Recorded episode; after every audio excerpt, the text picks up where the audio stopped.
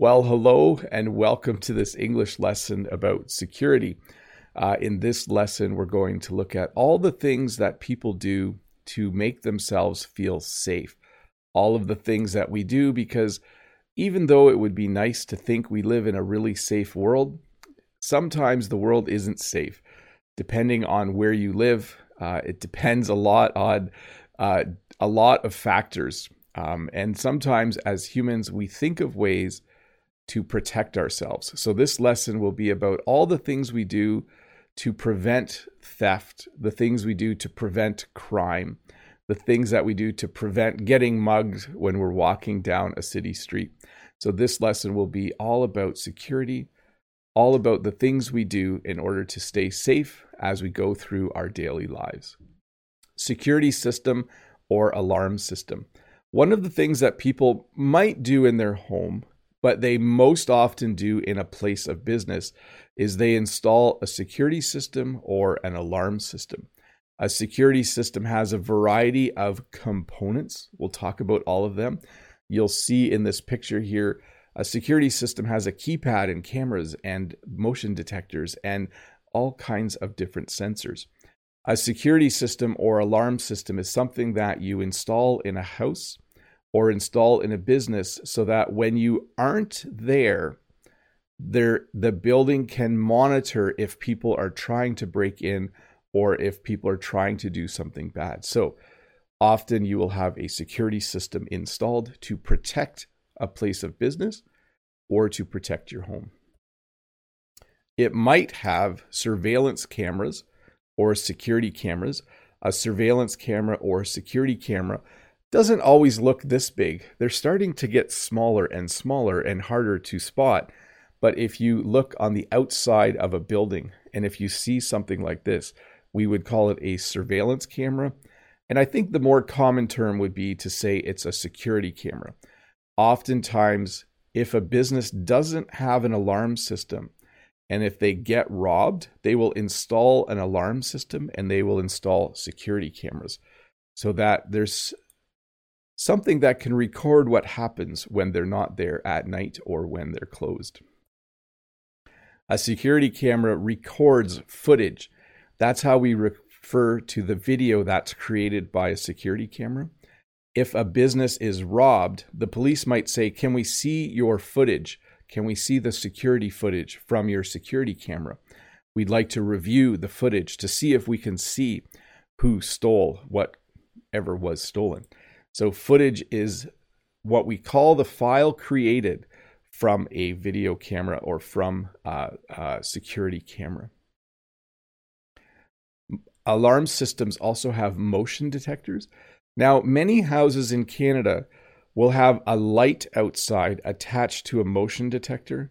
So, if you walk up to someone's house at night, the motion detector will sense your motion the motion detector can sense motion and it will turn on a light. Uh, a motion detector can also be connected to an alarm system. Um, but I think the most common motion detector in Canada on a house is usually attached to an outdoor light so that if motion is detected, the light comes on. Because a lot of crime happens at night. When it's dark, it's easier to commit a crime, I think. I wouldn't know why because I've never committed a crime, but certainly a motion detector attached to a light is a good idea. An alarm system also has a keypad, and we'll talk a little bit about keypads. Maybe you work somewhere where if you're the first person at work, you need to turn off the alarm. Maybe if you're the last person at work, you need to set the alarm. And you do that usually using a keypad. Along with the keypad, you will be given a code.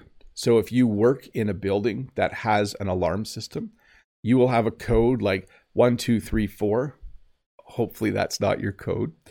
You will have a code that you punch in whenever you set the alarm or when you turn off the alarm. So your code is a secret, only you know it, and you use that to either set the alarm or turn off the alarm.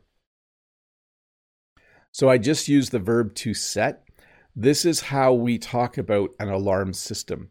If you're in a building that has an alarm system, or if your house has an alarm system, When you leave, you set the alarm. So you punch in your code one two three four. By the way, that's that's that's not my alarm system code or my pin code for my phone. One two three four is a bad code. You should have something far more complex. But when you set an alarm, that's the verb we use to set. We might also say that you need to punch in your code. So you're not punching with your fists, uh, but you're punching in your code with your finger. I've used this verb already just a minute ago. When I, whenever I talk about an alarm system, you set the alarm by punching in your code. If you're leaving work with another person, you might say, um, just a minute, I'll punch in my code and set the alarm. That would be a common thing to say to someone.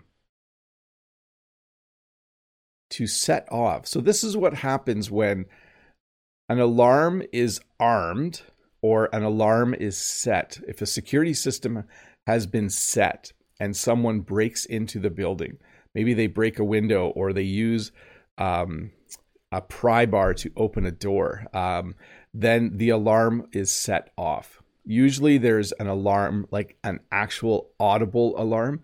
So it's like burp, burp, burp. That's my alarm noise for today.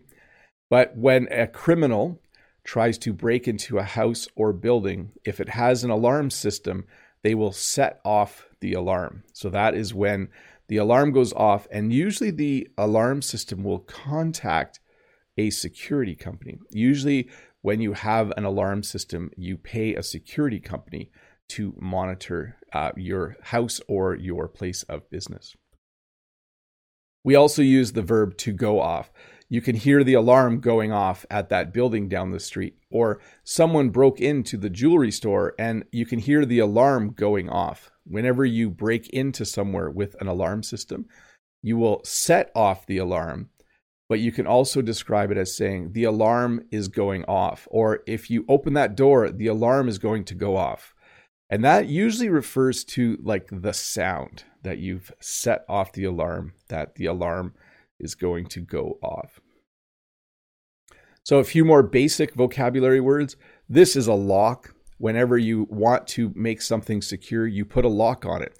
This is a standard lock. This lock takes a key there's also something called a combination lock. A combination lock is very common in schools.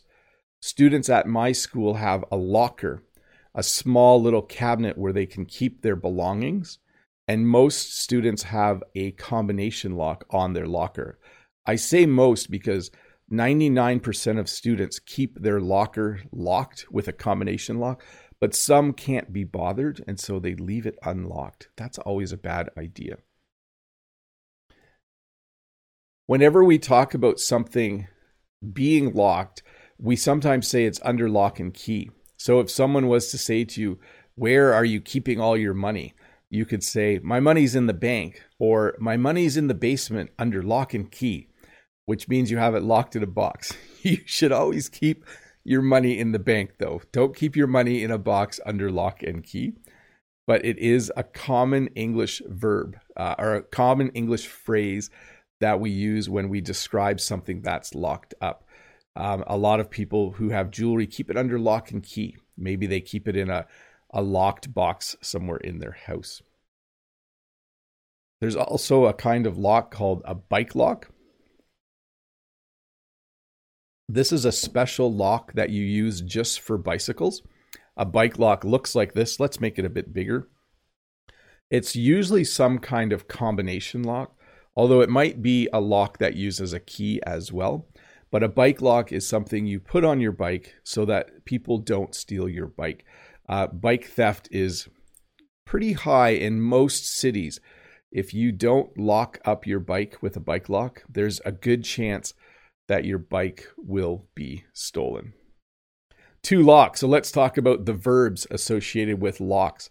When you have a lock or when you have a lock on your door, you lock the door. That's the verb you use. When I leave for work, I lock the door. When I get out of my car, I lock my car. When I come home from work, I unlock my door. When I come out of the grocery store, I unlock my car. So you lock and you unlock, as simple as that. Another thing people might buy for security or might install is a gate. So remember, we're talking about physical security. There are things you can do besides locking your house that can help protect your house and keep you secure. One is to have a gate. Here is a gate that you have to go through in order to get to the end of this dock. So this person wants their dock to be secure. Maybe they have an expensive boat at the end sometimes. So you need to uh, go through this gate, and the gate's probably locked. Although you could probably just swim around it, couldn't you? Sometimes people will install a fence. So a fence is any kind of barrier like this. Usually a fence is hard to climb. Sometimes a fence is short, and people install the fence uh, so people know that they don't want them to come onto their property. But sometimes they make the fence super tall so that it's hard for people to get onto their property. Sometimes a fence is just decorative. When I say decorative, it means it's a short fence and people installed it because it looks nice. But sometimes people install a fence uh, and it's very tall and it's to prevent people from entering. And then the most common kind of fence that I've seen uh, in Canada is called a chain link fence. I don't know if this type of fence is familiar to you. A lot of businesses have chain link fence around them. So this type of fence is made out of steel, uh, usually stainless steel or galvanized steel. A chain link fence is a fence you can see through, but it's very difficult to climb over it. And often a chain link fence will have barbed wire along the top. Barbed wire is this wire you see at the very top of this fence. So this is a chain link fence. This is barbed wire at the top. It's wire where if you tried to climb over, you would hurt yourself because it would poke you. So uh, a lot of times there's barbed wire at the top. Another thing people do, and this is a simple thing you can do in order to have more security on your property, is to have good outdoor lighting. Um, when you have lights on outside at night, it prevents people from committing crime. It's a deterrent, we would say. So when you walk up to a house at night, when the lights are on, you feel safer. When the lights are on outside of your house, there's um, just this ability to see uh, it can be a little scary at night if there's no light. Sometimes uh, you'll hear a sound, or maybe you're a little bit scared of the dark still. But certainly, outdoor lighting is a great way to light up the outdoors and to feel a little more secure and a little safer. You might even go so far as to put bars on your windows. I think someone in the chat mentioned this earlier. I think Eugene mentioned it. Sometimes uh, bars on windows is a good way to prevent theft. In a lot of cities, businesses, and even apartments will often have bars on windows on the first floor or the ground floor. So if you are on the second floor, it's less likely that someone's going to climb up and try to get in your window. But often businesses and even apartment buildings will have bars on the windows on the first floor, just so that at ground level, the windows that people can just walk up to, there's a little more of a barrier. You know, you can't just break the window and climb in. There's actual bars there that prevent you from doing that. And then, as well, we have different kinds of locks. In this picture, I would call this the basically the door lock. The normal door lock is right there. But this door also has what's called a deadbolt. A deadbolt is a large piece of metal. You can kind of see it in the end there that slides out, which makes it even harder to open the door. If a door only has this lock and you kick it really, really hard, you probably could eventually break the door open. But if you also have a deadbolt, it makes it a lot more difficult to open the door. So, a deadbolt is any type of metal bolt or um, piece of metal that slides out with a key. And it's an additional measure for securing your door so that you feel safer. And then, along with that, there's also something called a door chain. This is something that I only usually see when I'm at a hotel.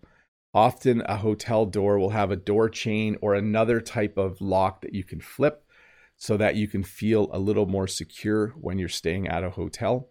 The nice thing about a door chain is it lets you open the door a little bit without opening it completely. So let's say the doorbell rings and you unlock the door, but you leave the door chain on and you open the door a little bit. And then you're like, oh, it's the pizza guy. Then you take the chain off and open it.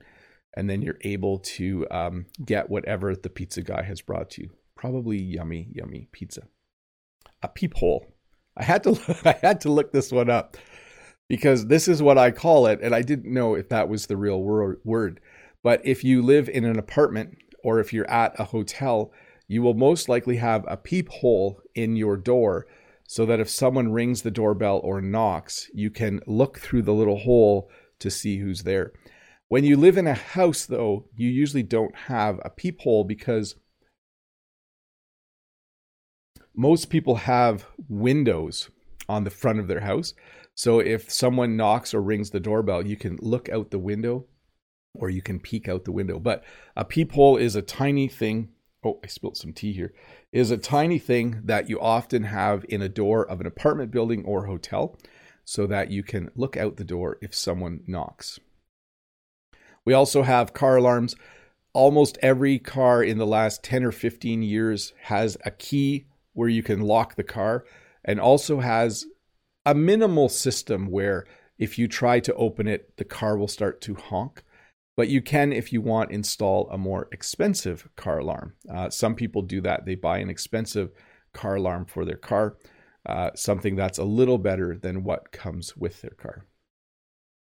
Maybe you are worried that someone's going to try and take your wallet or your purse when you go for a walk. So you might learn self defense.